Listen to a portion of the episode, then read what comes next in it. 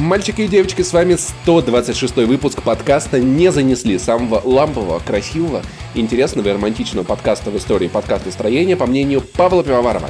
И сегодня здесь помимо меня, как всегда, Максим Иванов, мой постоящий соведущий и местный рижанин по Настоящий соведущий? Постоянный соведущий. Как будто бы ты меня в угол поставил. Настоящий соведущий. Максим, представься. Я Максим, привет. Спасибо большое, Максим Иванов, ты очень помогаешь мне вести этот подкаст. Видишь, то, что я его начинаю, это было плохой идеей. Короче, самое время напомнить вам о том, что если вам нравится наш подкаст так же, как он нравится нам, у нас есть совершенно обалденный Patreon с кучей обалденного контента, разогрева в каждому выпуску, вспоминашек раз в месяц, доступа к потрясающему элитному джентльменскому и джентльвуменскому клубу Яма с хуями. О котором мы поговорим чуть позже, потому что у нас прошла третья сходка, которая увенчалась успехом. Patreon не занесли. Занеси, и будет тебе счастье и здоровье. Ой, не ту рифму я на автомате подставил. А еще подписывайтесь на мой Twitch канал «Мальчики и девочки» по Пони в Твиче. Самый, самый классный стример Рунета выходит на в свой большой стримерский путь. Я там играю на гитаре, и вас очень сильно не хватает. Супер ламповый музыкальный трансляции. Вот когда начнешь стримить игры для свеча, тогда и поговорим. Итак, что у нас в выпуске? Сегодня в выпуске мы обсудим, во-первых, игры для свеча. Нет, начнем мы с рубрики Блиц, где будет куча всяких маленьких, но интересных новостей. Про Звездные войны. Обсудим третью третью сходку чата Яма с хуями. Очень ламповую, миленькую. Давай называть это уже не сходки, давай называть это съездами. Совета джедаев Ямы с хуями. А давай называть это по-модному метапы. Метапы это как мету? Расскажем про бар Говард Craft, про милых ребяток и безудержное веселье. Я расскажу вам про видеоигру с Nintendo Switch эксклюзив под названием Astral Chain – где э, человек и монстр сковывают друг друга, невидимые нинчи, прям как мы с Максимом друг друга. И взаимодействуют как одно целое. Мы напоминаем, что в подкасте «Не занесли» продолжается неделя японской культуры, потому что следующая наша тема — это аниме. Два аниме в двух последних подкастах. Что происходит, Паша? Аниме, японские игры, японские игры, аниме, над названием этого аниме ты не сможешь не пошутить. Обещанный Неверленд. Нет, там детей не насилуют, их едят, Максим. Это разные я... вещи, я не знаю, что хуже. В принципе, в при... Так, ладно, давай перестанем. Просто покинем эту территорию. Ой-ой-ой-ой, неловких шуток. Покинем территорию, вот так вот будем идти назад, но как оказаться будет как будто бы вперед и охотники. Максим, что это такое? Неужели ты не слышал о сериале, где евреи охотятся на нацистов о, в Америке 70-х годов, а о. еще там играет Аль Пачино? Еврейские недели у нас тоже продолжаются, потому что в прошлом подкасте мы обсуждали фильм «Кролик Джорджа». Поэтому вот такая вот у нас тематика. Евреи плюс японцы равно любовь. А до этого обсуждали неограненные бриллианты. Ты глянь, у нас реально недели евреи японской культуры в подкасте не занесли. А в конце подкаста вас, вас ждет тизер нашего 5-долларового элитного подкаста «Вспоминашки». Третья серия про наши любимейшие сериалы, уже практически нового времени. Долгожданное завершение этой гигантской эпопеи, где мы рассказываем супер ламповые истории про сериалы Girls, э, про сериалы э, New Girl, про сериалы Californication — и э, много всякого другого, что вы любите и уважаете. Это, а также многое другое в 126-м выпуске подкаста «Не занесли». Пристегивайтесь, мы гоним на всех парах.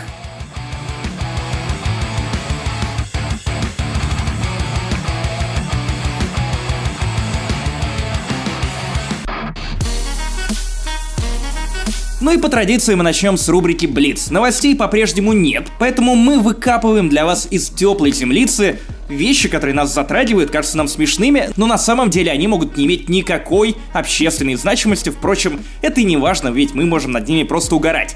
Но начнем мы с темы, которую просто необходимо уважать. Знаете почему? Потому что она имеет отношение к Звездным войнам, а Звездные войны нужно что делать? Уважать уважать. Воевали. Я надеюсь, что в этот момент вы просто хором сказали «Уважать Звездные войны», потому что только это правильный ответ.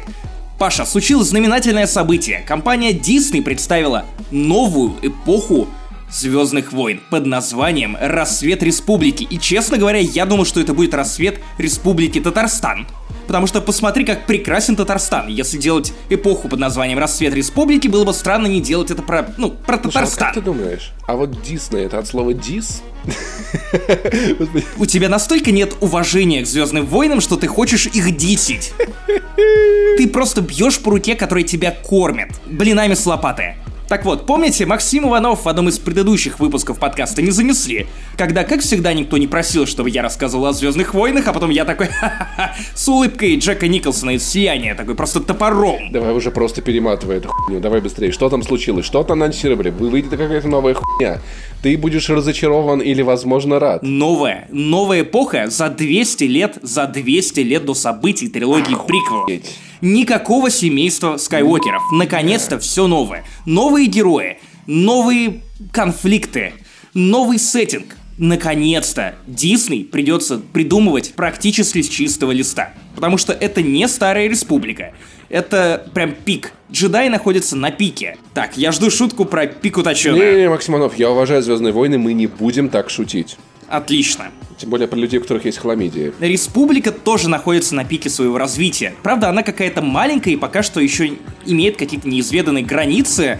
И вот джедаи, они техасские рейнджеры. Они патрульные, которые бороздят эти границы, отправляются за изведанные регионы, встречаются с новыми расами, открывают новые культуры и тем самым раздвигают границы непознанного. И это охуенный концепт. Э, Михалыч, у нас, возможно, новая раса. По коням. Именно, именно, потому что наконец-то нам покажут джедаев, которые не просто сидят и такие «Мы начинаем пленум республики». Да, тьма снова засклила нам глаза. Боже мой, я чувствую что-то отвратное. Итак, три фильма. Типа, чуваки, ну вы же вроде как рыцари, вы же как вроде клевые. Наконец-то мы на это посмотрим. Слушай, ты как бы в курсе, что рыцари в целом были не то чтобы клевые, они писали под себя, не мылись, били людей, и как бы вся вот эта вот рыцарская честь, это немного преувеличение. Я бы хотел, знаешь, вот перезапуск про джедаев мрази, прям вот про конченых, которые плюют себе под нос, которые идут по улице, вот так вот одну, одну ноздрю зажимают, и другой так хобана прям сопля, чтобы вылетало. Про вот таких, которые во время секса используют силу, чтобы придушить кого-то или где-то там потрогать. Я бы вот такое посмотрел бы. Никакого уважения, да? Никакого уважения. За что ты меня ненавидишь? За Звездные войны, ладно, это странный вопрос. Так вот, произведение «Рассвета Республики» теперь делится, как и фильмы Марвел, на фазы. Первая фаза и я жду шутку про сдвиг по фазе в отношении Не-не, меня. всё в так вот, порядке, первая Руслан. фаза состоит из пяти произведений. Это три романа для разной аудитории, для подростков, для взрослых и для совсем маленьких детей, а также два комикса. Отдельная команда авторов, очень именитых и уважаемых э, среди тех, кто читает книги нового канона Звездных войн, от Клаудии Грей, которая написала прекрасные «Потерянные звезды», кстати, изданы на русском, вплоть до э, Хосе Олдера, который написал клевую книгу Last Shot про Хана Соло и Лэнда Калрисина, и то, как э, Хан нянчился с молодым Беном Соло, и то, как сложно для него это было. Кстати, опять же, в этой команде Чарльз Соул, который написал великолепный комикс про Дарта Вейдера. Но знаешь, что самое интересное? Что? Все эти истории будут связаны. Да, чувак? Но не как история про южань Вонгов, которая, конечно же, всплыла у тебя в памяти, как только я Не, начал да, я рассказывать вообще, тебе. Ж это, мы же с ними в про одном, вот мы это с всё. Южаном Вонгом в одном же классе учились, он у меня это вот ходил. Вот именно, Мальчику вот именно. Все эти произведения связаны. И более того, первая книга Чарльза Соула выходит уже 25 августа. Посмотрим, что там выйдет. Звучит довольно любопытно, честно говоря, и меня радует, что весь этот рассвет начнется с события, которые сравнивают с 11 сентября. Ну, то есть что-то на окраине республики, где-то на дальних регионах случается такое, с чем приходится иметь дело куче-куче джедаев, которые пытаются с этим справиться. И вот такого в Звездных войнах я не видел.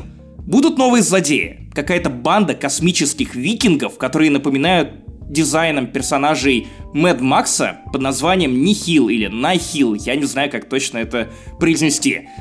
Ну, в общем, меня это радует. Меня радует то, что есть некие планы, четко прописанные на первую фазу, как у Марвел, а не как, например, в новой трилогии Звездных войн. Меня радует, что наконец-то Дисней впервые за 7 лет обладания лицензией и правами на Звездные войны наконец-то сделала что-то вменяемое, интересное и свежее. Ну, то есть это не просто продолжение истории с уже знакомыми тебе персонажами, это нечто совершенно новое. И вот я очень надеюсь, что они не обосрутся и тут, потому что, блин, ну ведь, ну ведь люди-то хорошие, книги-то выходили хорошие. Короче, я думаю, что все будет плохо, но я как человек, который топят за Звездные войны в этом подкасте, я вынужден сохранять оптимизм, верить, что все будет хорошо. Короче, что думаешь? Ну, классно вообще, слушай, классно, мне нравится. Я, правда, я все нахуй прослушал, но я очень рад, Максим Иванов. Я считаю, это большое событие для, для всех фанатов Звездного пути. Как ты заебал троллить меня с Вильнюсом. Кстати, кстати, кстати, кстати, кстати, а вот слот Мертвые звезды это что-то? Это по Star Wars что-то? Это спин да. Хорошо. Послушай. Кстати, есть жирные намеки на то, что во второй фазе Рассвета Республики будут уже не только книги и комиксы, но еще и фильмы, сериалы игры. И, возможно, тот слух о Которе, который мы с тобой обсуждали, имеет отношение на самом деле не к Старой Республике, а к Рассвету Республики. Я очень надеюсь, потому что, зная компанию Disney, они могут снять и еще одну историю о Скайуокерах. Не дай бог.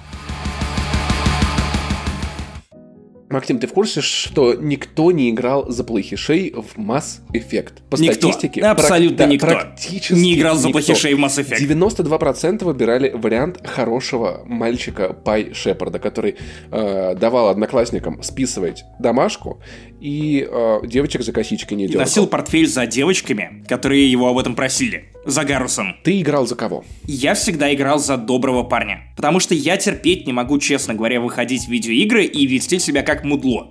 Потому что я вживаюсь в роль, и я не хочу быть мудланом. Я знаю, что это скучный и безопасный вариант. Я знаю, что, например, в той же The Old Republic RPG истории за темную сторону гораздо более интересны, чем за светлую. Но тем не менее, блин, я чувствую, что что-то неправильно, если я иду против своей природы и начинаю отыгрывать мудака.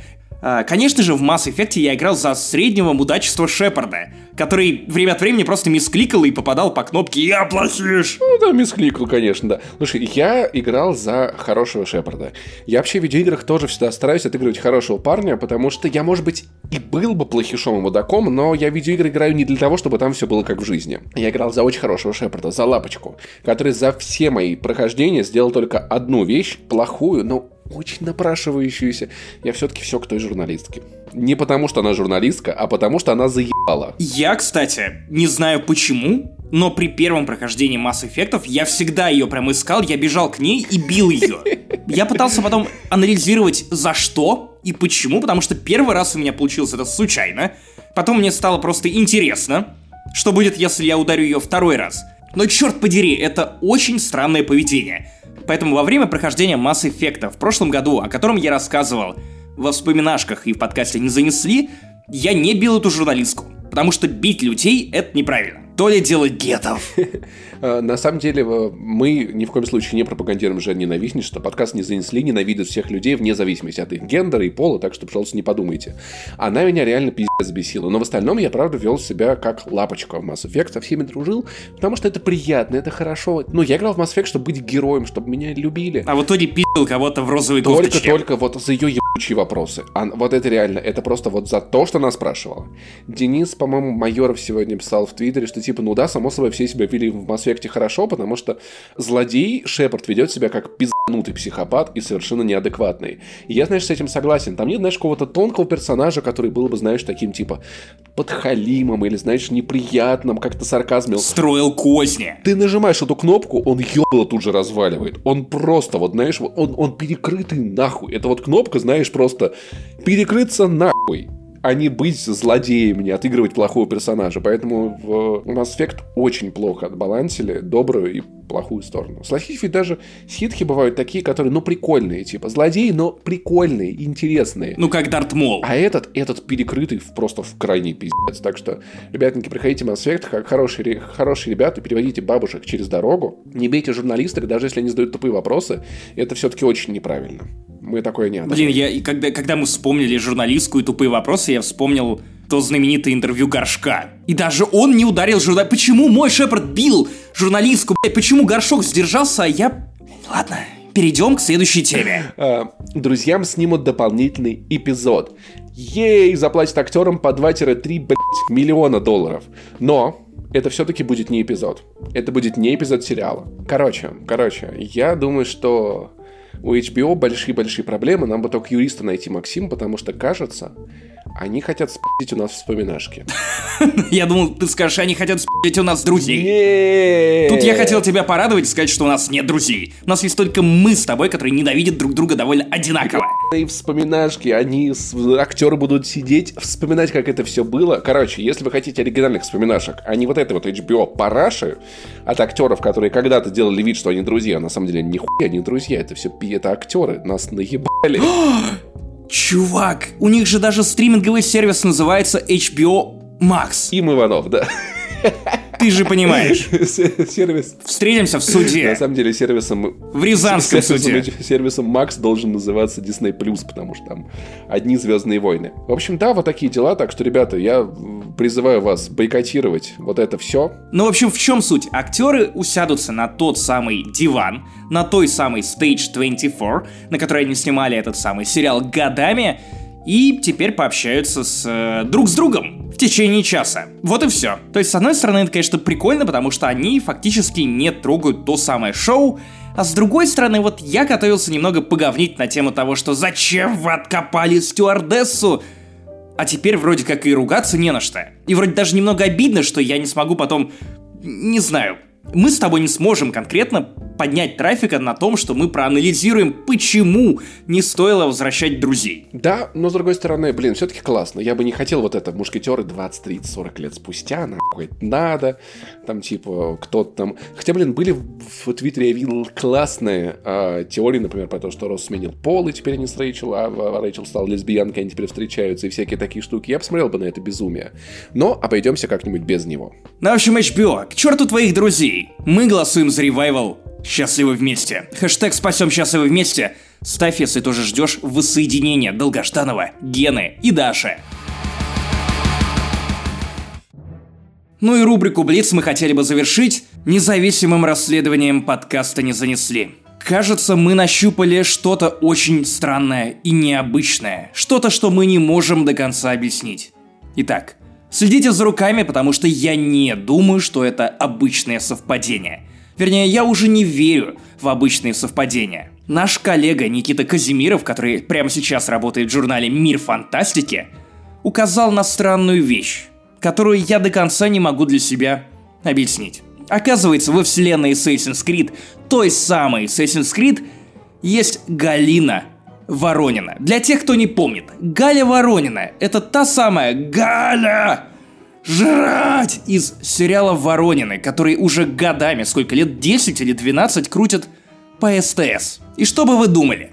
Простое совпадение? Да едва ли. Оказывается, Галя Воронина – это мастер-ассасин. И вот тут можно строить теории. Зачем Ubisoft нужна Галя Воронина в их вселенной? Я думаю, что это не просто так. Потому что давай взглянем с тобой на другую соседнюю новость. Пару лет назад стало известно, что в киновселенной Marvel есть Николай Басков. Николай Басков появлялся в комиксах Тай-Инах киновселенной Marvel. Его упоминали, показывали и называли одним из лучших певцов и самых популярных, голосистых бритонов России. Золотая чаша золотая.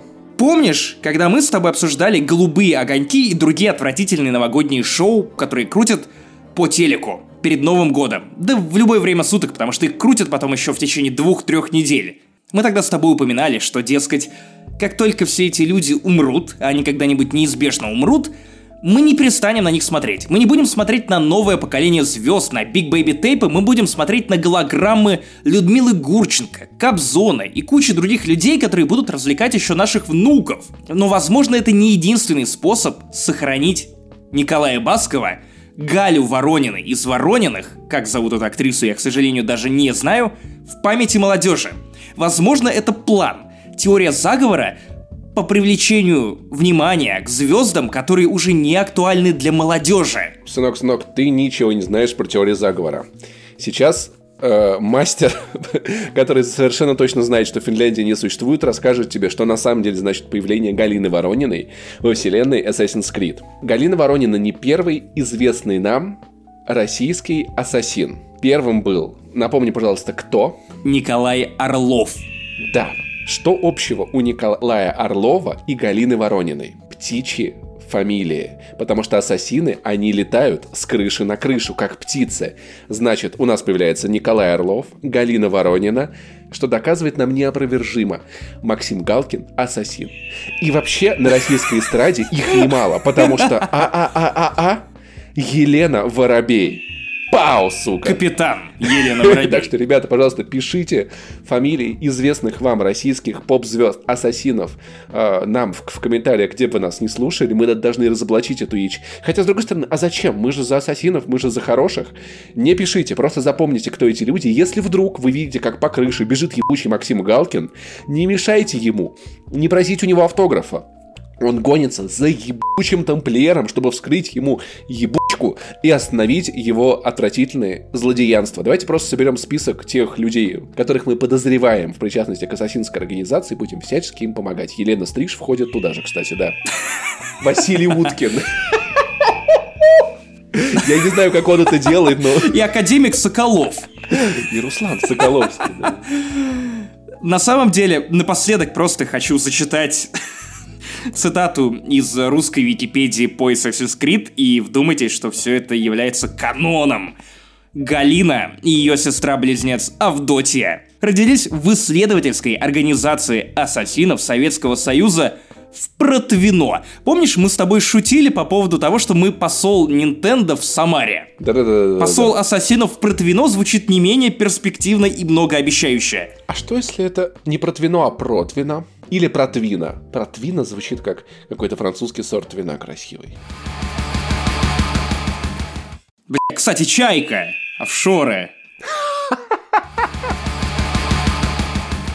Привет, это Женя, монтажер подкаста «Не занесли». В этом перечислении птичьих фамилий у меня есть свои фавориты. Это Александр Невский, и все же мы знаем по обзорам Беда, что на самом деле он Курицын. Ну, а второй мой любимчик это Валентин Петухов, э, фанат компании Apple. И Apple в данном случае это не что иное, как яблоко Эдема. Итак, в минувшие для нас с Максимом выходные 22 февраля состоялась третья по счету великая сходка, слет, метап, мероприятие элитного клуба подписчиков Яма с хуями. И, кстати, многие спрашивали, как в него попасть. Ребята, через Patreon. Вы просто заносите нам 4 бакса, пишите в личку на Патреоне свой ник в Телеграме, и мы вас ручками добавляем в наш волшебный чат. А теперь к тому, что было на этой сходке. Так вот, эта сходка сильно отличалась от двух предыдущих, потому что каждая из них немного особенная. На первой сходке чата был я, но не было Максима Иванова. На второй сходке был Максим Иванов, но не было меня. Третья сходка получилась самой интересной, потому что мы с Максимом присутствовали на ней оба минуты три или четыре. Я в итоге просто, знаешь, как, как воспитательница отдал Максиму Пост детишек. сдал, пост да, принял. И убежал на концерт Limp Bizkit, потому что, ну, чат сам проголосовал за э, то, чтобы это все было в один день с кон- с концертом Limp Bizkit. Я, блядь, этого не выбирал. Наверное, на следующей сходке мы будем оба. Кстати, отмечу, что единственный человек, который был на всех трех сходках, это ведущий подкаста «Один дома» Иван Толачев. Возможно, кстати, не единственный. Был на всех трех. Мне кажется, это он в какой-то момент просто hijack нет наши сходки окончательно. И такой, «М-м, теперь это мое. Короче, мы посетили Говард Лавскрафт. Это такой при- прикольный папчик на Болотной набережной, по которой я был дико-дико-дико наслышан очень много раз. В частности, потому что там есть Brothers Toffee Apple. Мой самый любимый сидр в этом городе, самый вкусный пиздатый сидр в этом городе, который мне проспорила Карина. Наконец-то мы месяца четыре туда все собирались заскочить, и все как-то повода не находилось. Наконец-то наш спор был э, разрешен. Там охуительный выбор крафта, пива, всего на свете. Огромная карта. Там можно найти, но я не видел в Москве, если честно, вот большего перечня всяких разных та- такого рода напитков. Это просто там. великолепно. Я нашел там несколько видов томатного гоза, кроме того, который я люблю. И, кстати, я впервые попробовал невкусный томатный гоза. Боже мой, случилось. Причем я, я не смог его даже допить. Я в какой-то момент просто отставил баночку, но великолепное пиво, сауэр, со вкусом печенек и манго. Вот такого дерьмишка я еще не пробовал, и это просто играло всеми цветами кислоты на... Так, это плохо звучит. На моем языке. Ну, вы понимаете, что имеется в виду кислинка, а не кислота. Я, э, ну, пил свой любимый тофи Apple, и, чтобы вы понимали, нет, пап нам ни в коем случае не заносил никаких денег, это не реклама, и плюс ко всему, все-таки одну шпильку я как бы всажу в это тело. Название твоего домашнего порно. Кухня в Говард Лавскрафт плохая. Ну, то есть, ну не, ну, не отвратительно, но такое себе. Бургеры достаточно отстойные, э, дешевые, очень простые, несвежие булки, которые было бы классно, кстати, поджаривать перед тем, как класть в них гамбургер. Мясо тоже не очень крутое. И все остальное в целом, э, поэтому, если что, имейте в виду, что вы там не вкусно не поедите. Там, кстати, прям э, недалеко есть Сильвер Панда, охуительная китайская забегаловка, там же на Болотном острове. Там прям вот это вот курица в мандаринах, всякое вот это вот, то, что обычно герои теории Большого Взрыва заказывали. Паша, мы уходим слишком далеко от темы сходки. Мы обсуждаем еду в смысле, это очень-очень важно. Сходка. Короче, было лампово, мило и прикольно. Люди все красивые, все большие молодцы, много орали, шумели, мы заняли целый второй этаж, и это было охуительно, я чувствовал, что у нас реально это прям супер мероприятие. Сходка была забронирована на имя Яма, и вот это вот был тот самый случай, когда такой, здравствуйте, я из Ямы, я из Ямы, я тоже из Ямы, тоже из Ямы. Собра- Собралось наше тайное общество. Короче, раз уж ты довольно рано ливнул с этой сходки, то я расскажу тебе о том, что происходило после того, как ты ушел, покинул нас на концерт. Вы фотографировались достаточно красиво. Да, это правда. Но не только это. Короче, я был на двух сходках, на предыдущей и на этой, и на мой взгляд, это самая ламповая сходка ямы с хуями из всех, на которых я был. Самая ламповая была первая, да. Ну, я, наверное, наверное, я на ней не был. Из тех, на которых я был, это самое ламповое. Во-первых, огромное количество людей пришло. Было 25-30 человек, учитывая, что это все из э, закрытого сообщества. Мы только там делимся адресом и вообще анонсируем какие-то мероприятия. Это круто. Во-вторых, люди уже просто стали к третьей сходке как родные. Ты не только запоминаешь каждого по имени и в лицо, ты еще видишь новичков. И уже те, кто ветераны сходок, помогают новичкам сориентироваться, рассказывают, что к чему.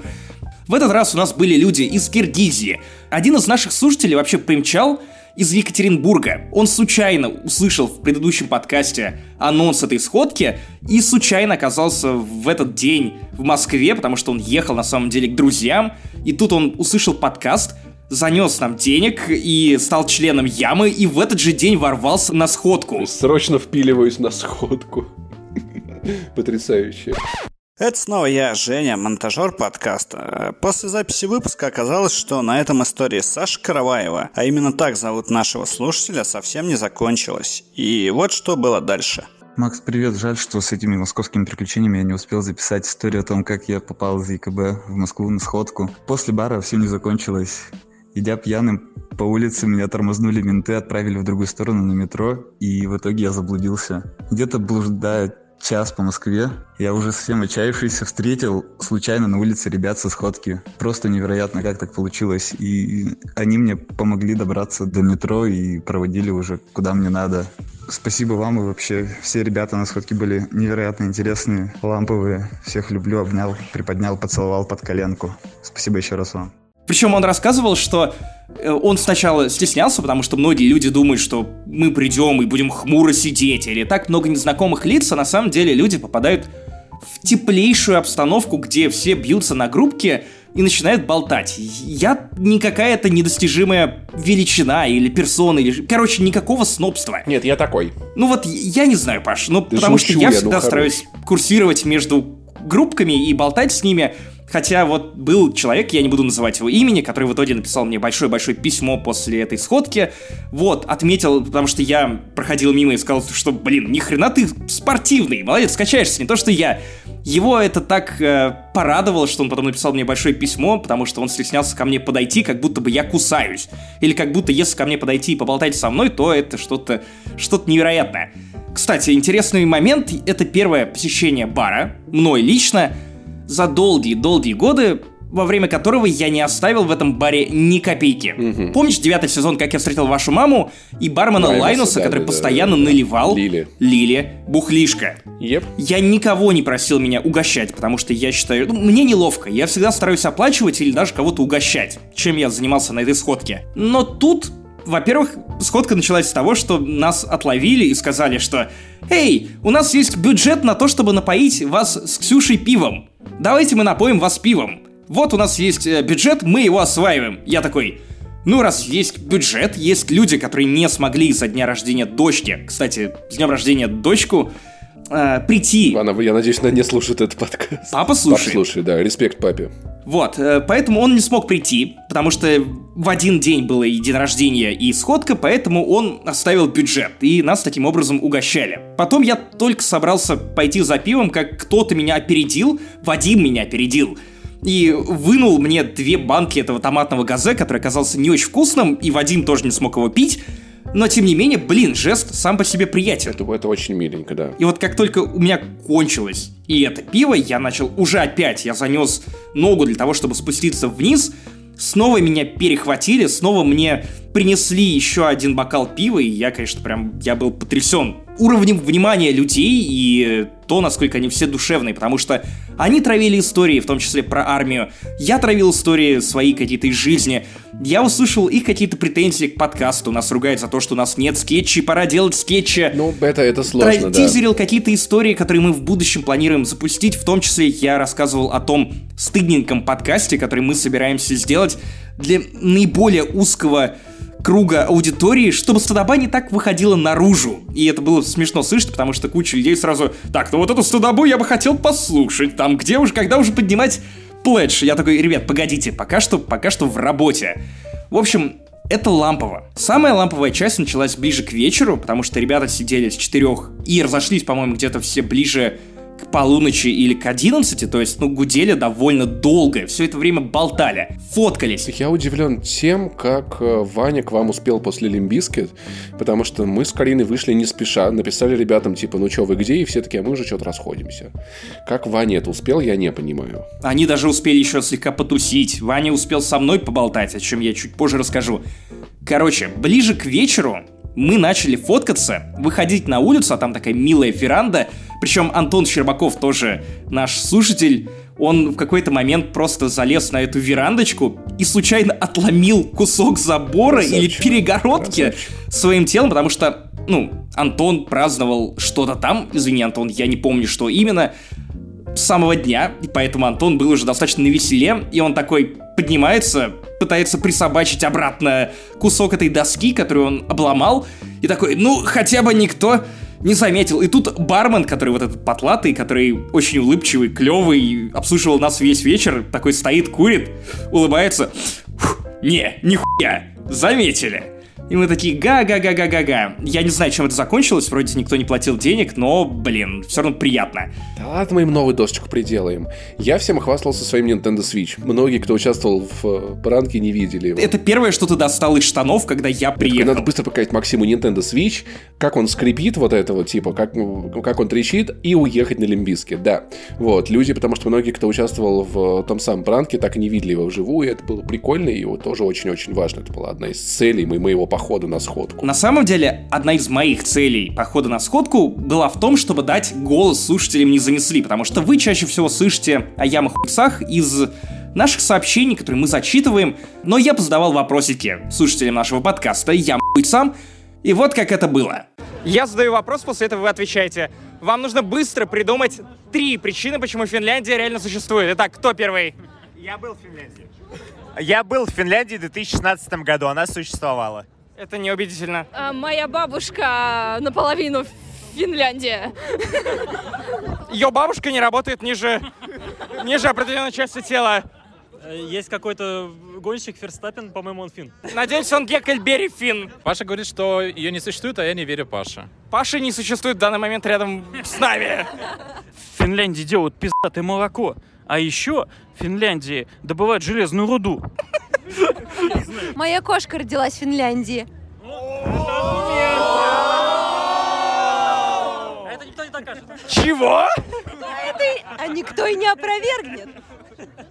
Второе. Почему Nintendo Switch великая консоль? Я ненавижу Nintendo Switch. Повтори громче! Я ненавижу Nintendo Switch! Отличный гроул! Я подарила ее парню, и у меня был секс. У меня тоже, но не с парнем. Но не с твоим, вернее. Короче, чуваки, последний вопрос. Почему пивоварову нужно сбрить бороду? Максим, ты просто завидуешь. Да. Непонятно, но очень интересно. Я не понимаю, что здесь. Потому что в его бороде спряталась Финляндия. Великолепно! И это первый вопрос, первый ответ в нашей игре «Сто к одному». «Сто к одному». Кроме того, в какой-то момент это переросло в некое безумие. Мы начали скандировать слова поддержки Грети Тунберг просто с ничего. И ладно бы только мы скандировали. В какой-то момент компания ребят, которые стояли в баре напротив, или я не знаю, что это, курили, они тоже начали кричать слова в поддержку Греты. Грета! Грета! Грета! Грета! Грета! Грета! Я надеюсь, Грете было, было тепло от наших слов, и ждем ее на одной из следующих сходок. Thank you. Ну и вот ты удивлялся, каким образом Ваня Толачев добрался до сходки не занесли, так он еще успел и поговорить со мной, и тоже вот дал мне небольшой коммент по поводу всего, что с ним происходило в тот вечер. Итак, э, у нас Ваня Толачев. Ваня, почему ты любишь записываться в подкасте «Не занесли»? На самом деле это очень тяжело. Пожалуйста, не записывайтесь в подкасте «Не занесли», если у вас нет на это, ну, прям чудовищной необходимости, потому что это невероятно сложно. Но все равно с Максимом записываться очень весело, потому что он э, подстраивается под тебя, когда, ну, и в постели тоже, Педик. Это правда. О, это гомофобная лексика. Нет, никакой гомофобной лепсики. Ги- лепсики. Лепсики. Никакой гомофобной... Я считаю, что мы справились нормально без Пивоварова. Кристина, твое мнение? Я люблю Пашу и Максима, и Ваню. Мне интересно, что ты своего мужа ты назвала третьим. Пашу я люблю больше. И Максима. Потом А Ваню. я так мимо Потом проходил. Ваню. А я мимо проходил. Я...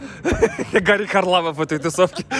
Который озвучивал победу. Ну вот, в общем, какой-то такой вышла третья, пока что не юбилейная сходка ямы с хуями. Фух, я прям очень рад и с нетерпением жду четвертую, потому что было лампово и очень грустненько было со всеми прощаться, обниматься, потому что, ну, уже реально, вот в такие вечера ты понимаешь, зачем тебе нужен чат, зачем тебе нужен этот подкаст. Да вот ради такой лампоты, ради этих людей, которые приходят и ну, любят тебя не меньше, чем на самом деле ты любишь их. Ребят, спасибо, что пришли, вы все безумно классные.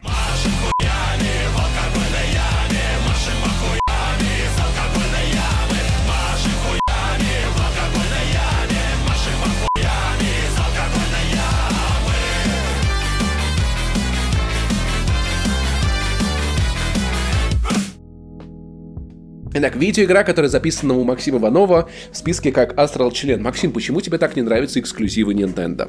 Тебе не нравятся игры Nintendo? Ты не любишь Nintendo Switch? Не уважаешь? Я отказываюсь с тобой говорить после шутки про Лапландию. Я стерплю Литву. Я много чего стерплю. Латверию, Латинскую Америку, латынь, латунину, латынин. Латышки. Ну, Лапландию, чувак. Потому что знаешь, где находится Лапландия? Где? Финляндия. А, ее ж не существует, точно. Деда, кстати, Деда Мороза тоже. Короче, Astral Chain была одной из тех игр, которые мне достались на мой день рождения вместе с консолью Nintendo, потому что я много на эфирах упоминал Astral Chain и говорил о том, что, блин, мне хочется в это поиграть, мне хочется в это поиграть. Интересная игра, интересная игра. Я умеренно люблю японские слэшеры. А сейчас мне нужно будет сходить в туалет и взять iPad. Это не связанные друг между другом вещи, я вернусь через одну минуту. Потому что в, мо- в моей голове это протекало довольно связано. Я просто вспомнил о том, что я собирался перед этой темой пойти пописать. А еще у меня куча заметок на iOS. Сейчас, секунду. Жень, пожалуйста, оставь это в выпуске про пописать. Это очень важно для нарратива. A few moments later. Сразу после прохождения кровной вражды, про которую я рассказывал вам в позапрошлом, наверное, подкасте, я взялся за Astral Chain, потому что было безумно интересно. Это, если кто-то не знает, слэшер от Хидеки Камия. Э, я не буду шутить про его фамилию, хотя она достаточно говорящая. Лучше пошути про то, что он всех банит в Твиттере. Кстати, ты забанен или нет? Потому что он делал бананету, да? Нет, я ему ничего не писал, вряд ли он знает о моем существовании. Хотя, возможно, после моего отзыва в подкасте о его игре, он захочет меня забанить. Единственное, что я знал про Хиде Хидеки Камия, это то, что я очень-очень много раз ругался на то, как выглядит Байонета. Мне не нравится его стиль, мне не нравится его дизайн.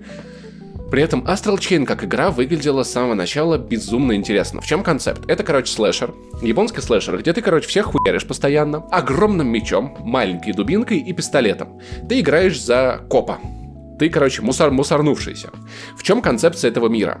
Все пошло по пизде. Там происходит какое-то зафачивание мира какой-то красной материи из параллельного измерения, откуда еще приходит куча химер, которые всех убивают. А ты играешь за супер-пупер копа, который попадает в экспериментальный отряд по борьбе с этими ебучими химерами. Концепция эт- этого отряда такая. Тебе дают э, как бы тоже химеру, но которая теперь за хороших. И ты к ней привязан астральной цепью. Ты можешь ей управлять, и она по твоему приказу ходит и всех пи***т. Мы связаны. Одной цепью, скованной одной цепью. В общем, это так можно было на обложке игры написать. Концепция примерно такая. Первое, что важно понимать. Разгоняется игра, начинается она с поездки на мотоцикле, лол, а потом разгоняется часа, блядь, полтора. Видимо, мотоцикл весна. Я помню а, этот факт еще потому, что Дима Борисов собирался ее стримить на DTF в конце года. И ему посоветовали первый час пройти дома до, до стрима, потому что там скучнятина. И ебаный рот. Я играл в это и думал о том, как же все-таки мне нравятся западные игры, которые достаточно быстро вкатывают тебя в курс дела. В чем еще плюс, на самом деле, стриминга игр? Почему-то вот эта мне мысль пришла в голову не стриминга, а подписок. В том, что когда у меня дома валялся бокс с работы, я скачал кучу игр из Game Pass а, пробовал каждую по 5 минут, и если мне было не клево эти 5 минут, я ее нахуй скипал. Но в нашем мире все еще вот эти дорогие игры, Astral Chain стоит до миллион денег на Nintendo, как и все эксклюзивы Nintendo. Ты сидишь и полтора часа ждешь, пока начнется реально интересно. Еще часа полтора, пока сюжет начнет закручиваться, и ебаный рот. Мне это напоминает сериал «Охотники». О котором мы поговорим чуточку позже. Пожалуйста, не ругайтесь на меня. Я не люблю японские видеоигры. Мне они не нравятся. Из всех японских видеоигр, кроме там Death Stranding, мне в этом мире зашла только Нир Автомата. Metal Gear. Все. Я не играл в Metal Gear ни в один до сих пор. Поэтому, понимаешь, у меня с японскими играми я пробовал финалку 15 я еще дам игре шанс, но пока что у меня как-то с ней не сложилось. Devil May Cry. DMC мне понравился. Ванкиш. Devil May, May Cry V мне пятый, мне не понравился. В третий я еще не играл, но думаю, когда выйдет порт на Switch, может быть, попробую. Ванкиш я не играл. Понимаешь, у меня реально из японских игр э, есть только Нир Автомата. Ну погоди. Супер Марио Одиссе. Не, ну это тыкалка, я не могу это прям всерьез э, игрой называть. Ну, то есть, Да ты охуел, что ли? в один ряд. Какая Да, ну, это тыкалка? тыкалка, это, это мобильная Тыкалка тыкалка. это ну, описание типа, твоего это- секса. Не-не-не, это не серьезная видеоигра. Поэтому я считаю отчасти Нир, ее, кстати, если кто-то не знает, делал не Хидеки Камия, а Йоко Таро, величайший геймдизайнер, на мой взгляд. Поэтому я ее так люблю, потому что когда у тебя есть какое-то предубеждение какому-то жанру или типу игр, и одна игра, которой ты предубежден, разбивает твое сердечко, то это значит, ну, для меня это определение шедевра, когда что-то про- пробивается через твои предубеждения. Я очень был за- за- заинтересован Astral Chain, игра выглядела красиво, но на данный момент я прошел ее где-то до середины, до шестой главы, провел в ней часов 10, пока что я, наверное, ее дропну, потому что она меня достаточно сильно утомила. Слэшер при этом классный. Мне нравится эта система взаимодействия с твоим астральным духом. Ты дерешься, ты можешь на- зажать триггер, и один из, одним из тиков ты Devil будешь управлять trigger. перемещением, будешь управлять перемещением этого астрального призрака по карте. Ты можешь обматывать им врагов, и он будет сковывать их этой цепью. Вы можете вместе лупить этих врагов, и когда а, будет загораться яркий свет во время комбо, ты нажимаешь специальную кнопку, и вы вместе с этим вашим а, легионом, их так, так, их так называют, вместе с вашим легионом вы разъебываете всех просто в мясо. Легионов дохуя. Врагов разных прикольных дохуя. Есть интересные боссы. Но, блин, я все-таки как-то от игры подутомился, потому что мне как-то безумно мудают расследования, сюжет, все то, что не касается э, прямой рубилки. И, наверное, отчасти это проблема того, что я часто играл в эту игру в портативе. А когда ты играешь в игру в портативе, ты не можешь подключить наушники, потому что у тебя нету давным-давно ничего на джеке. И ты едешь в метро, слушаешь подкасты, и тебе прикольно порубиться на арене. Но когда люди начинают ходить, двигаться, общаться, ты немного теряешь нить. И получается не очень интересно. Плюс ко всему, мне безумно не нравится вкус Хидеки Камия и музыка, местная музыка, она какая-то такая пососно отвратительная, какой-то такой дебильный транс-минимал, который я даже, когда играл с телека, старался выключать. Вообще, Astral Chain это одна из немногих игр на свече, в которые я советую играть все-таки в стационарном режиме. Выглядит она и в портативе, и в стационаре одинаково плохо. Но на большом телеке ты хотел понимать, что происходит на экране. Ты ожидал, что я сейчас буду спорить. Не-не-не-не-не-не-не. Я думаю, ты, ты, ты примерно понимаешь, что реально, я обсуждал, кстати, это вчера сходки не занесли с людьми и в чатике, потому что когда я пишу в чате, что игра вошла на Nintendo Switch, у людей это вызывает живой интерес.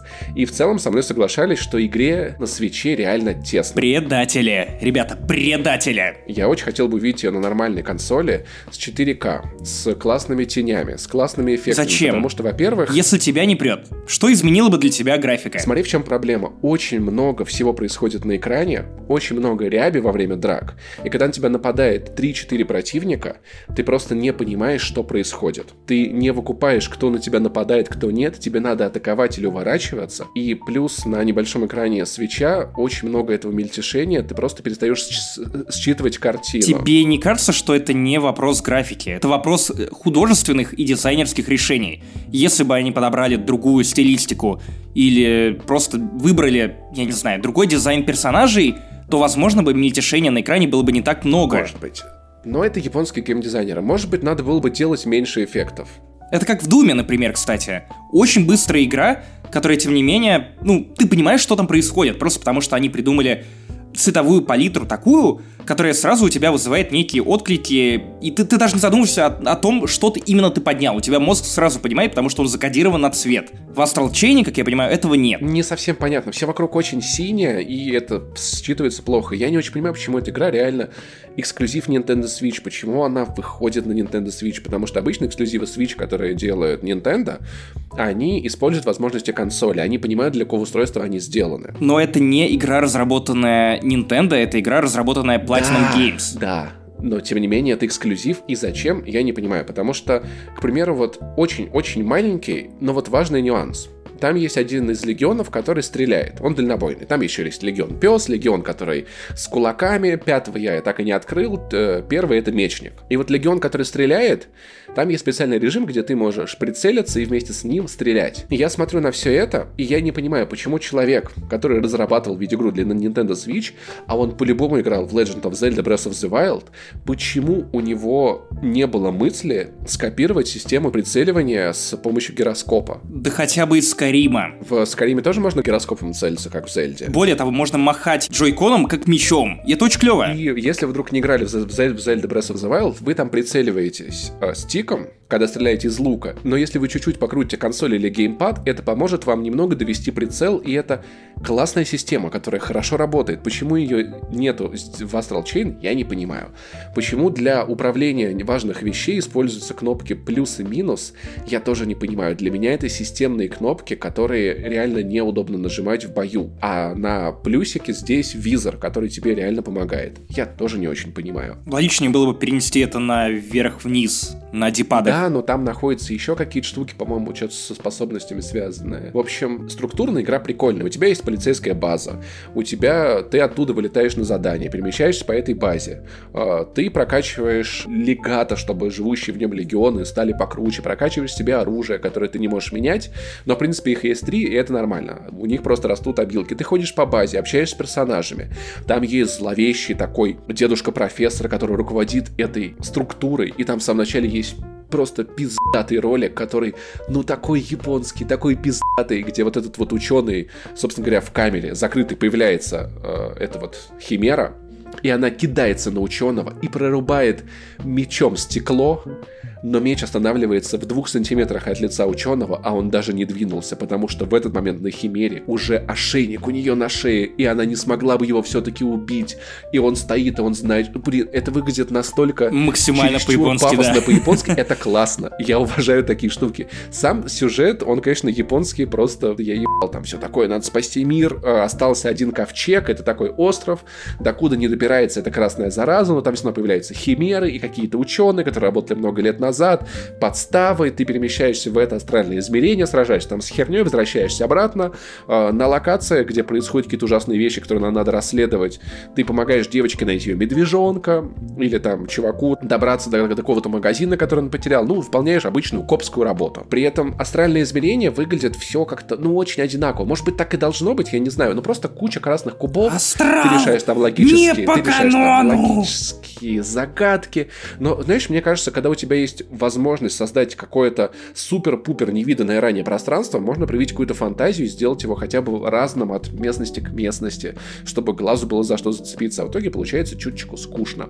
Прикольное расследование. Ты ходишь, опрашиваешь о случившемся э, людей, которые тусуются в районе, там, что вы видели, что-то странное. Они такие, о, я видел э, призрак, у которого была только одна там гигантская рука. Я, я видел красную дверь, которая, значит, появлялась из ниоткуда. А я видел, что кто-то, вот там люди пропадали, и ты сначала ходишь по райончику, всех опрашиваешь, общаешься, выполняешь сайт-квесты, ну, помогаешь там тут фигню найти, тут загадку разгадать, а потом тебя кто-то из напарников спрашивает, типа, так, ну что произошло? Что видели все люди в этом районе? И ты из списка там восьми вещей, про которые тебе рассказали, должен выбрать правильно. Господи, это механика из детектива Пикачу для 3DS. Один в один. Все спиздили у великих игр. Ну, типа того, короче. Хидеки Камия все спиздил. Да, сука. В итоге Хи- Хидеки Камия, как бы, наверное, подрезал ее. Вли- влияет ли на что-то эта механика, я так и не понял. По-моему, это тупо фан, но меня эта штука скорее немного отвлекала. Я хочу просто всех пиздить ебучими химерами. Почему мне надо это все расследовать? Мне это, ну, не знаю, не очень нравится. И драки, не знаю, они все-таки как-то, ну не знаю, они у меня не считываются. Вспомнил вот еще, почему мне, мне кажется, на больших консолях эта игра смотрелась бы прикольнее. Не хватает теней и фокуса. Ну, то есть картинка очень плоская. Ну, то есть у тебя нет ощущения объема. Ты это понимаешь, если всмотреться, но на автомате ты не отличаешь, какие вещи стоят далеко, какие близко. Не хватает вот какого такого типа ощущения пространства этой картинки. Поэтому, не знаю, мне кажется, Astral Chain должна была выходить, ну, она могла бы выглядеть как Gravity Rush 2 на PlayStation 4. Опять же, не факт, не факт, что это проблема свеча, а не конкретно Камии, который принял решение сделать визуальный стиль именно таким. Потому что, может быть, она вышла бы на PlayStation 4, и там было бы все ровно то же самое. Я говорю то, что есть, но мне кажется, что все-таки, учитывая, что это устройство достаточно, ну, оно слабее, чем большие консоли, и игры там идут на упрощение, и это нормально, их надо учитывать. И, не знаю, Into the Breach выглядит тут охуенно. Ведьмак Кровная Вражда выглядит тут охуенно. На Isolation выглядит охуенно. Assassin's Creed Black Flag выглядит очень неплохо. Метро выглядит неплохо. Очень забавные приколюхи типа вендинговых автоматов, у которых у всех свой характер, они с тобой разговаривают. В плохих районах они такие, бля, что тебе надо, отъебись от нас, бери свое говно и уебывай. В полицейском участке они такие, ой, привет, то-то, то-то, а вот, может быть, ты купишь вот эту газировку, она прикольная, они влияют на характеристики. Очень милые кошечки. Там, короче, отец главного героя которого там с трагической судьбой, поскольку нельзя держать э, в участке кошек, потому что они могут быть заражены вот этой красной заразой, и вообще там вот жизнь в этом, значит, ковчеге достаточно жестокая. И отец главного героя, он собирал этих кошечек в специальной комнате. Там ничего нельзя делать вообще, ты просто приходишь, смотришь на кошечек, они там ходят и мяукают. Это, это клево. Это называется кота-кафе. Это кота КТ. Ты можешь пообщаться с детективом Лаппи. Это такая большая ростовая кукла собаки, которая нужна для того, чтобы детям объяснять, как надо себя вести. Неужели там есть фурия? Что-то типа того. Мне у Хидеки Камии вот что-то его... Я не знаю. Он странный. Он странный пацан, максимально странный. Знаешь, как называют людей в костюмах животных во вселенной безумного Макса? Как Максимонов. Фуриоса. О, хорошо. Короче, это Лаппи, она типа типа проводит тебе экскурсию по участку, и это выглядит так кринжово. Ты типа заходишь в комнату, и она внезапно появляется откуда-то, главный герой очень картинно пугается, вот по анимешному так. Не знаю, это было странно. Это вроде как не очень подходит этой игре, которая в чем-то косит под какой-то Евангелион, в чем-то похожа на какие-то такие серьезные штуки. То есть там химеры, всему миру пиздец, ты супер избранный со своими легионами, ты большой молодец. Так что в целом игра оставила впечатление смешанное. Мне, правда, не очень нравится там сражаться, хотя это, казалось бы, лучшая часть игры. Меня немного мудают расследования и побочные квесты, которые в целом можно проскипать. И стоит ли ее покупать за ее full прайс? Ну, я Ну, не короче, уверен. Кажется, ты ее не рекомендуешь, но мне в этом свете интересно посмотреть, что бы ты сказал о двух других культовых японских играх. Первое — это Deadly Premonition, которая по факту является японским Twin Peaks, если упрощать. Скоро выходит вторая часть на свече, как раз, по-моему, эксклюзивно. И это Персона. Играл ли ты хоть в одну персону? Четвертую, пятую, может быть, третью на PSP? Мне в целом была интересна персона как серия. Я узнал про нее достаточно недавно, у меня не было портативных консолей, консоли в детстве. Но, блин, в персоне нет русских субтитров, она эксклюзив PlayStation. Она выйдет на Switch, там по-любому не будет русских субтитров. А со 100-часовой сюжетной японской RPG без субтитров...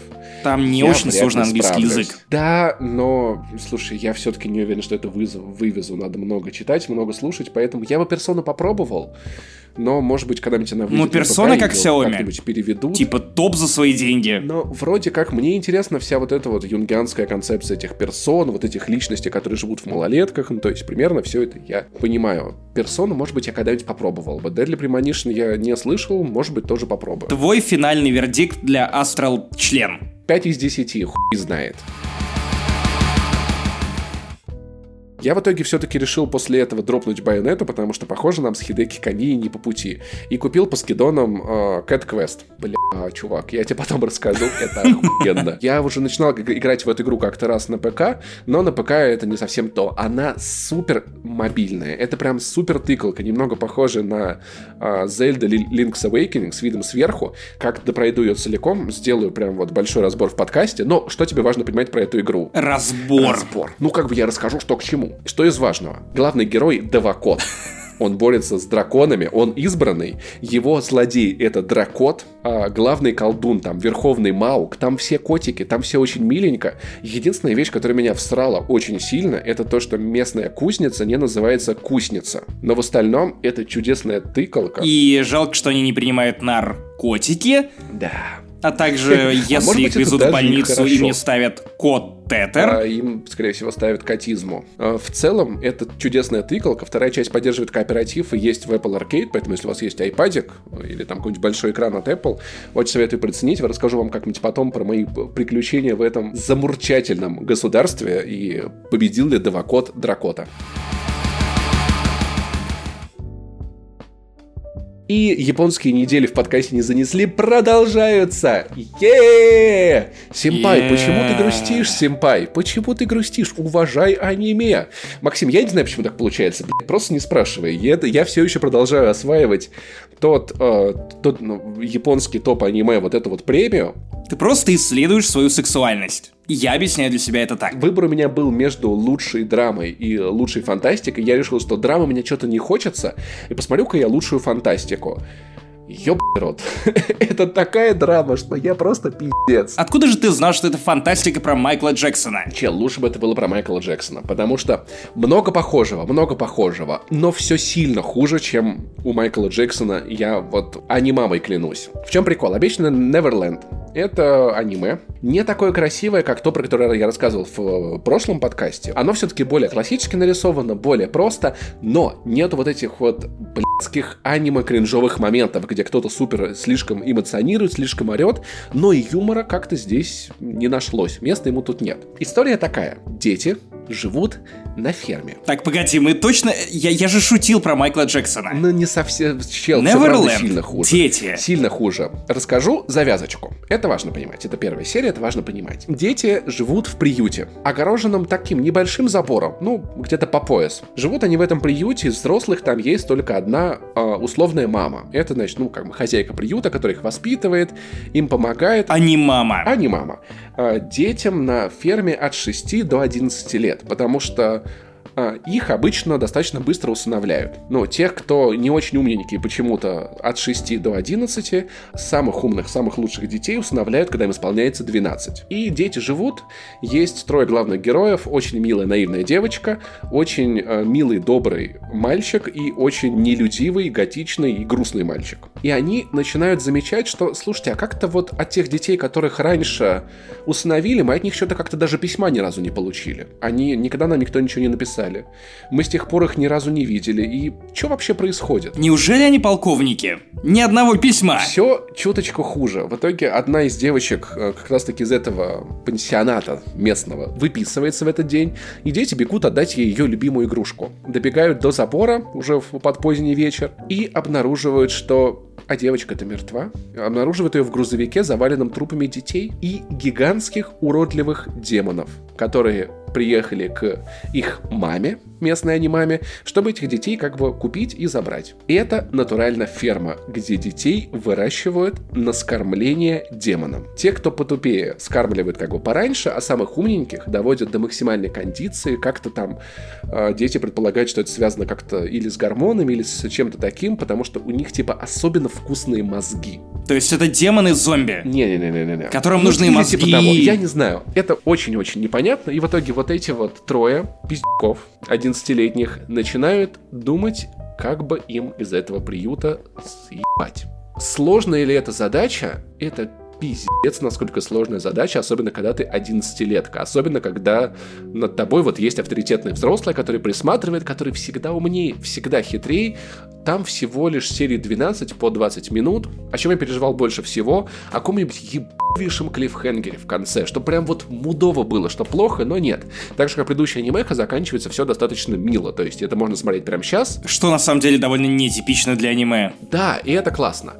Что из себя представляет сам сериал? Это, блядь, все самые-самые классные фильмы, сериалы про побег из тюрьмы или такого еще какого-нибудь похожего места. Надеюсь, что у одного из пиздюшат на спине была просто карта, татуировка этой фермы. Откуда бы она была? Но Mind Game, чувак, там просто пиздец. Ты, слушай, я думаю, тебе бы это особенно зашло, потому что ты такой, вот умов это в дебильные повороты, все заебало. Здесь повороты реально вот типа как в первых сезонах Шерлока.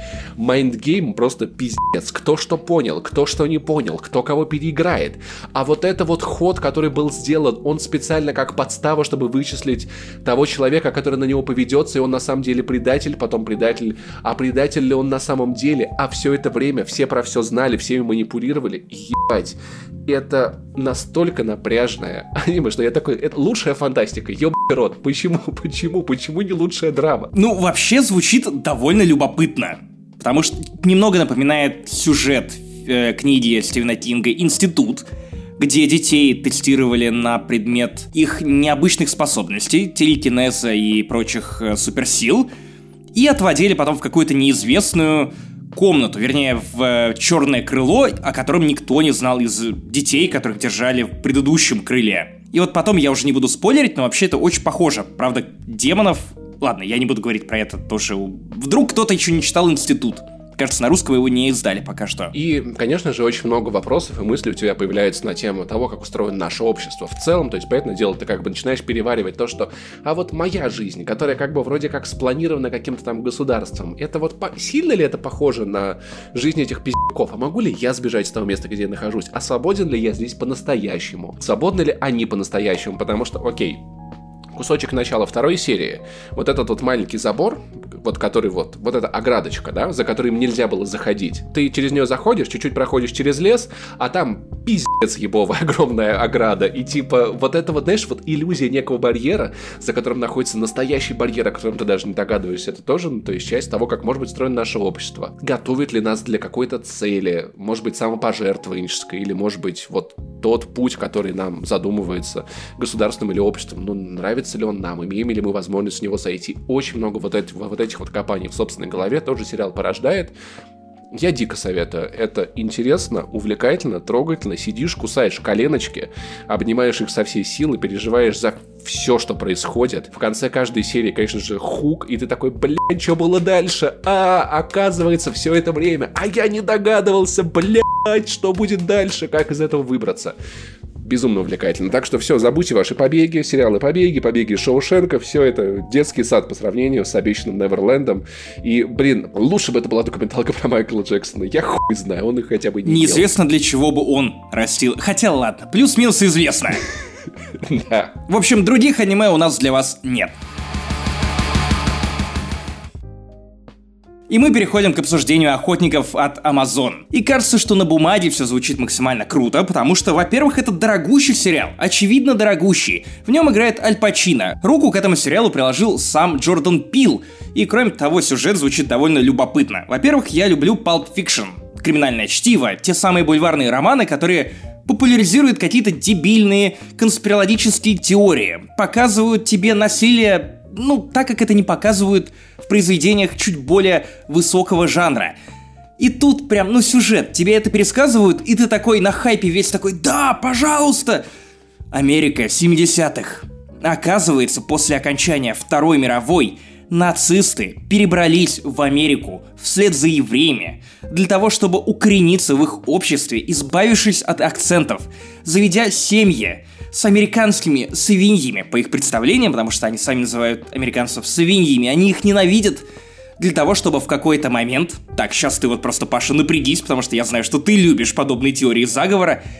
построить четвертый рейх.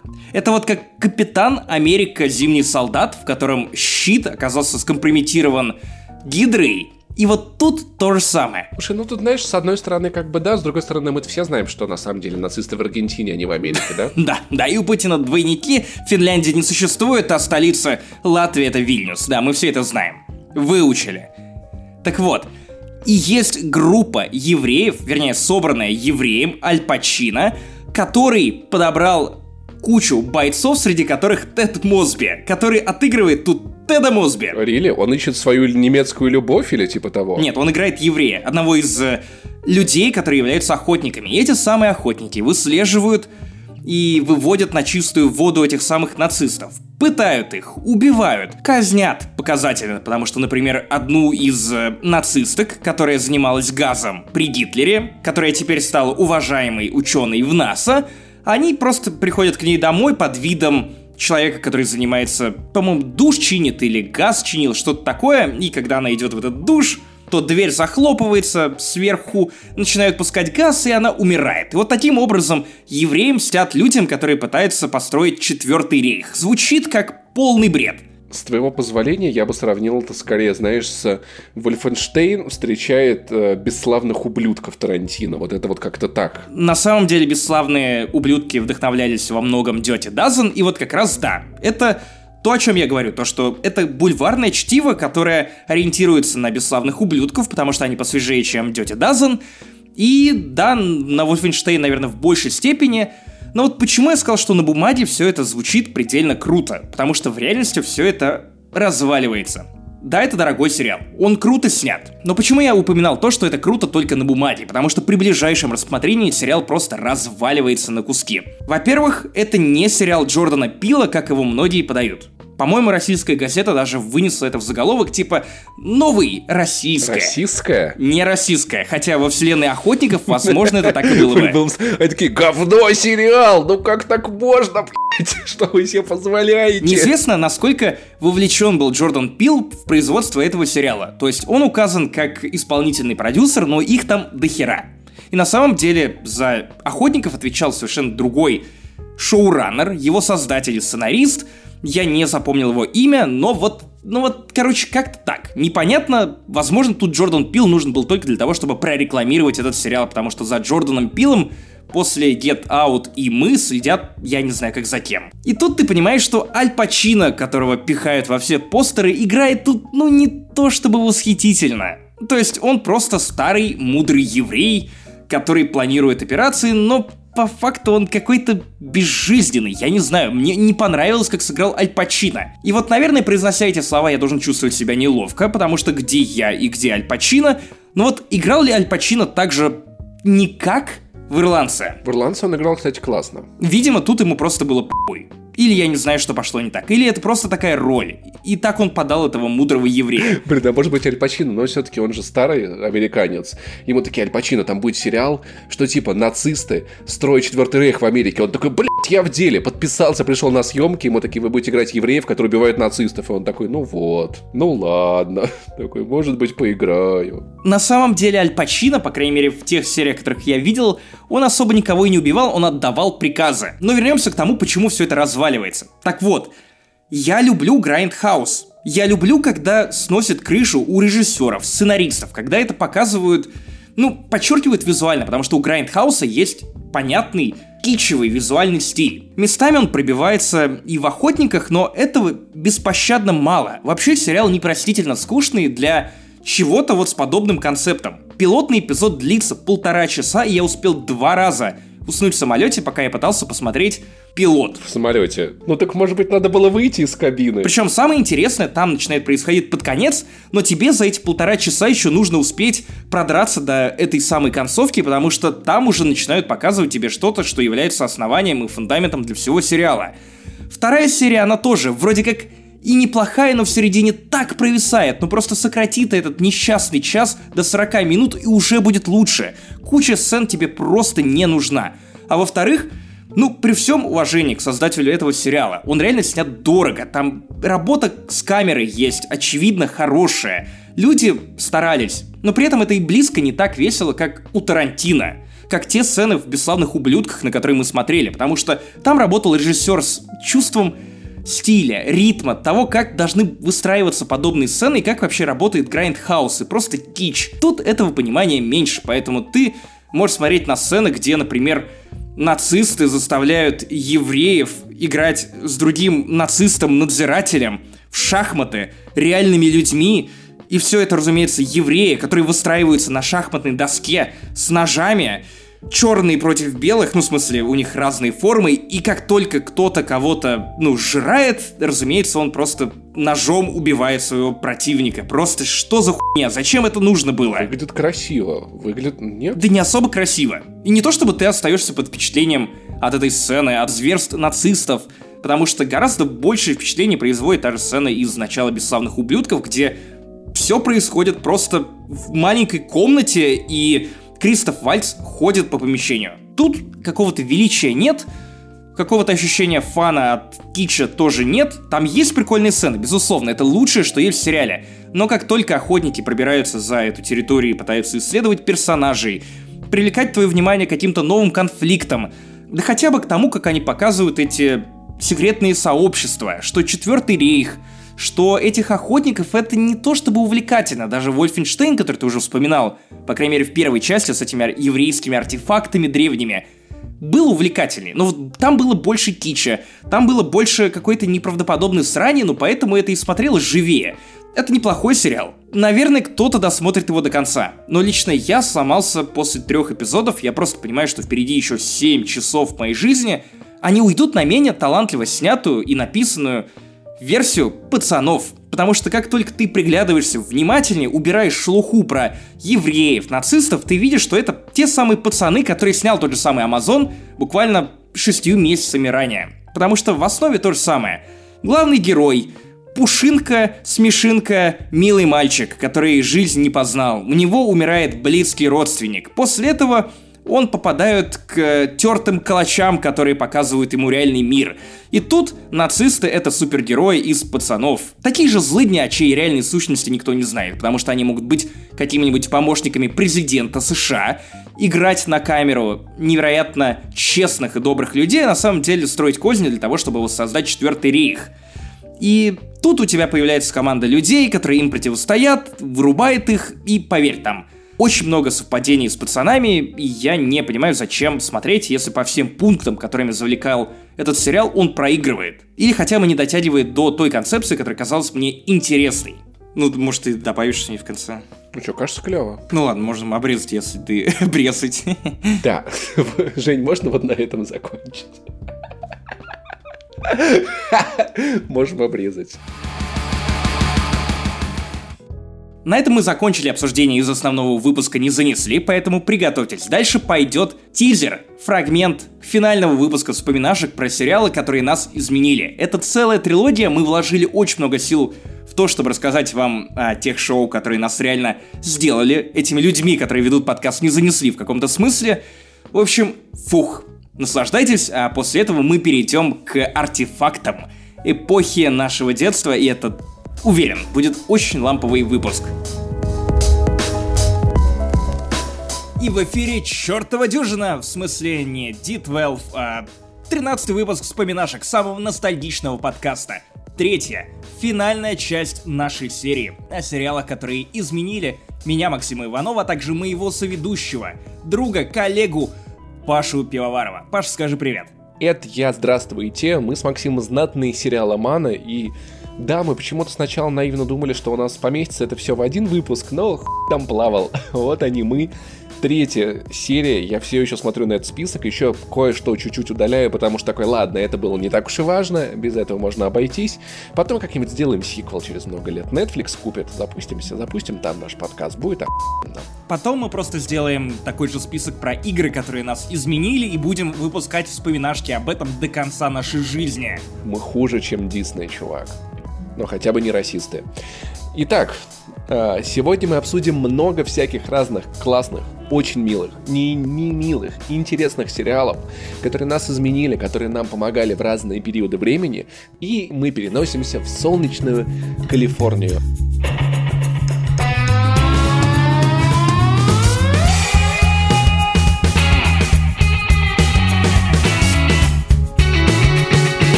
Самых, если честно, трогательных, разъебывающих и достаточно знаешь, вот как, как, вот как-то он больно у меня внутри отзывается, когда я просто вспоминаю о нем. Блудливая Калифорния. Если вы вдруг гребаный зумер и вы не в курсе, что такое Californication, ну знаете, это вот как конь Боджек, только с реальными актерами. И задолго до коня Боджека. С участием целом- чувака, которого вы наверняка уже не знаете, но когда-то он играл Фокса Малдера в секретных материалах. Знаешь, вот, кстати, как интересно, смотри, э, Фокс и Скалли, они такие из- из- искали всякую хуйню пришельцев, а много лет спустя они снимаются в сериале, где Фокс направо и налево, а Скалли снимается в сериале, где она рассказывает людям, как надо направо и налево и ебаться только направо. В общем, мне нравится думать, сложились. мне нравится думать, что на самом деле не было никакого 10 и 11 сезонов секретных материалов. На самом деле мы получили два спин -оффа. В одном Фокс Малдер уезжает в Калифорнию и начинает там блудить. В другом Скалли учит людей.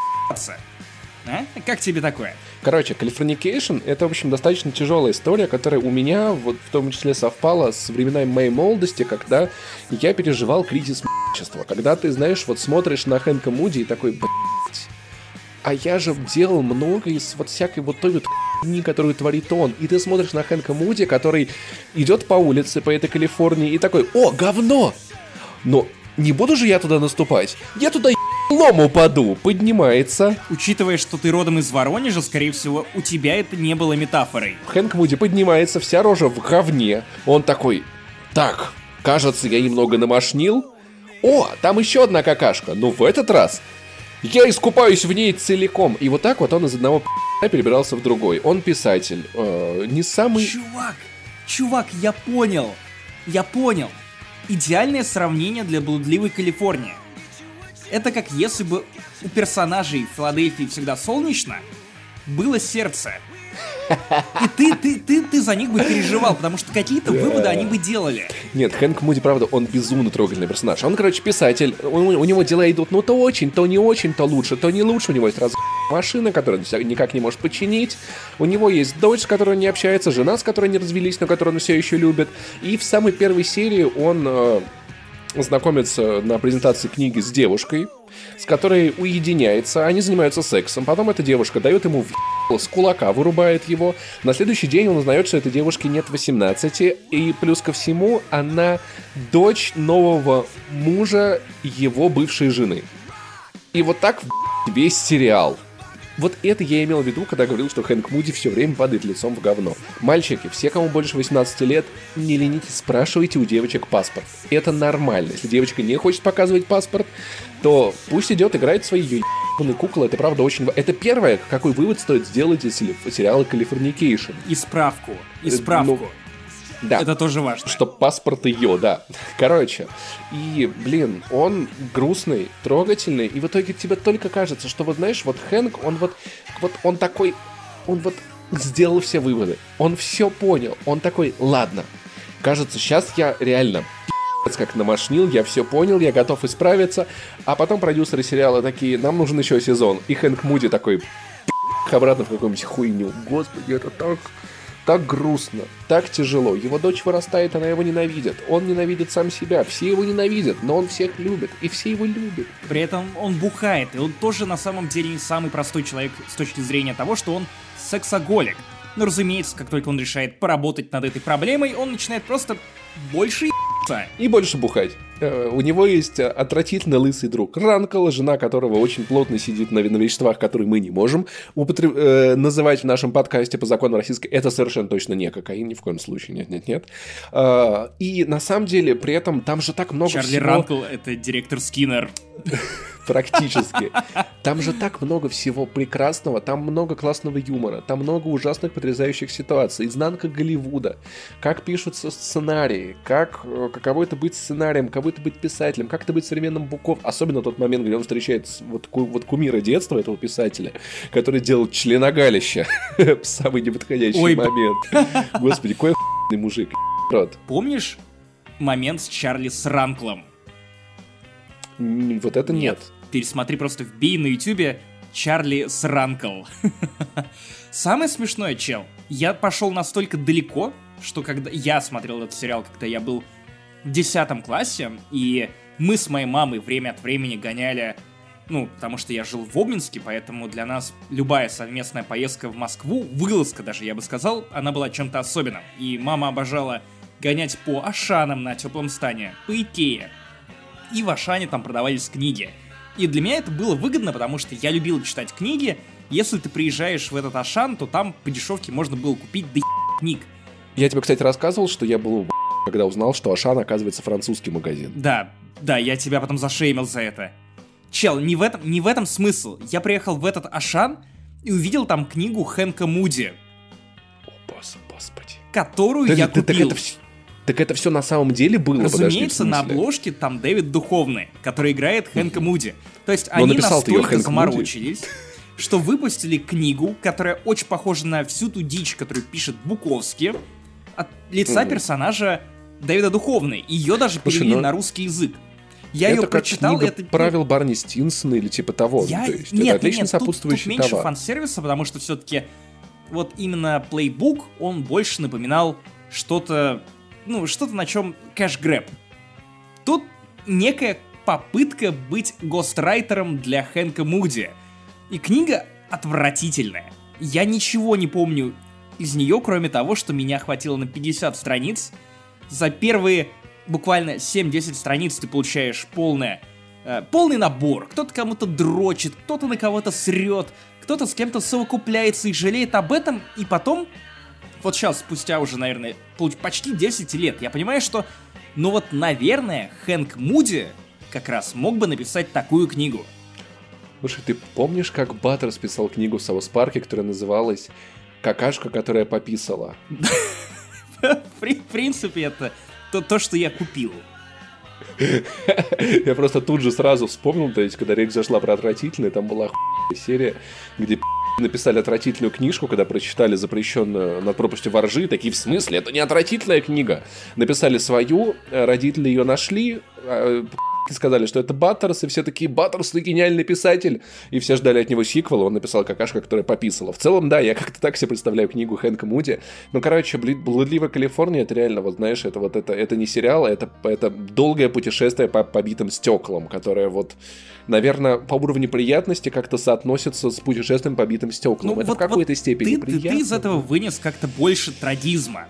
То есть я, конечно же, тоже сопереживал и Хэнку Муди, и тому, что происходит с его семьей, но при этом у меня почему-то совершенно другой разворот относительно этого шоу, Ну, потому что давай-ка. у меня оно наоборот, оно ассоциируется с чем-то беззаботно долбским. И, ребятники, супер-пупер анонс, который мы приберегли для конца, о котором мы будем еще рассказывать в следующих подкастах. Подкаст «Не занесли» участвует в стримфесте в этом году. Если вы вдруг не знали, что это такое, это такой фестиваль стримеров, э, куда приходят известные стримеры, где аудитория может с ними пообщаться, оттуда идут прямые трансляции. В этом году к фестивалю добавляются еще и подкасты. Потому что подкасты это круто. Как Наруто. 25 и 26 апреля на территории технопарка Сколково. Туда ходят автобусы, если что, от Парка Победы. Я там был как-то пару раз на всяких выставках. Пройдет стримфест, будут ваши любимые стримеры, всякие разные известные люди, в том числе. А, будет специальная будочка подкаста «Не занесли», где мы придумаем с вами некий интерактив. Можно будет пообщаться с нами, но не просто как на сходке, а еще и попасть в специальный, выходящий в народ выпуск подкаста не занесли. Если вы дико заинтересованы или собирались уже давным-давно на стримфест, то по ссылочке в описании можете купить билеты специальные от подкаста «Не занесли», которые дадут вам не только возможность попасть на этот фестиваль, но и поддержать ваш любимый подкаст. Если ваш любимый подкаст — это «Не занесли». Вы можете поддержать «Не занесли» и другими способами. Напоминаю про Patreon. Мы уже рассказывали вам, как много там всего классного, прикольного. Да очень много. А также подписывайтесь на нас в Твиттере. I love Saint Jimmy. Это я. Паш Пони. Это вот этот бородач, которого вы не видите, но слышите каждый выпуск. И на Twitch мы подписывайтесь, пожалуйста. Да, а также у нас есть группа ВКонтакте «Не занесли». Приходите, мы постим там мимасы и какие-то свои мысли время от времени. В Твиттере, кстати, тоже. Ну и что? Оставляйте оценки в iTunes, потому что мы время от времени зачитываем отзывы. И плюс нам важно и приятно видеть ваши оценочки, отзывы и комментарии. А также заходите в чат Ям с хуями. Мы вас ждем на дне. Короче, это был 126 выпуск подкаста «Не занесли». Встретимся через какое-то время. Пока. Счастья, здоровья.